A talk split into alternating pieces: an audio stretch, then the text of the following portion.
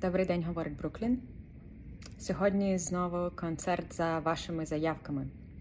Поговоримо про величезне і страшне царство ОГХ, ОГХТ, яке ніколи так не вимовляється.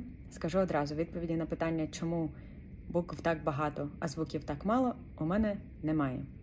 Але з усією повагою до граматики і орфографії е, ми тут розбираємося з вимовою, намагаємося опанувати акцент.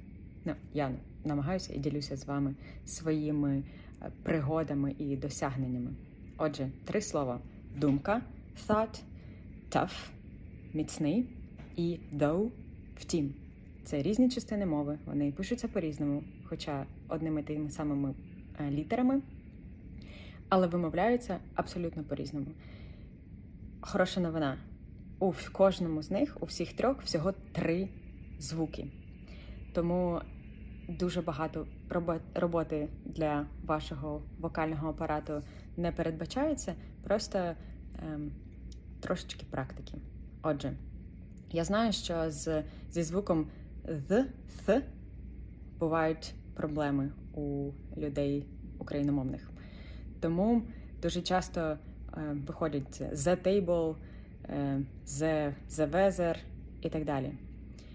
Подача звуку тут така сама, як у дзвінкому з, або якщо глухий «th», в глухому с.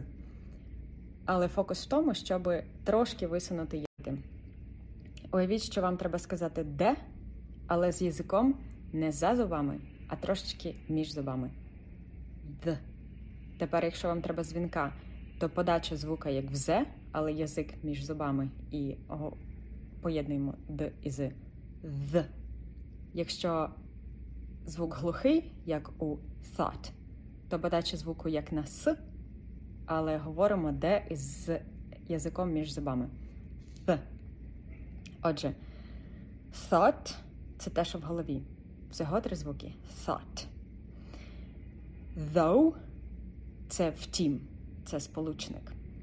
І tough це те, які, які зараз українці. Тому тренувальне речення, яке е, можна скласти з трьома цими словами, це, наприклад, They thought we weren't tough. We were tough though. Всі знають, хто такі вони, хто такі ми. І саме тому, як говорить Яна Супоровська, якій присвячується цей епізод, ми і прорвемося. Because we're tough.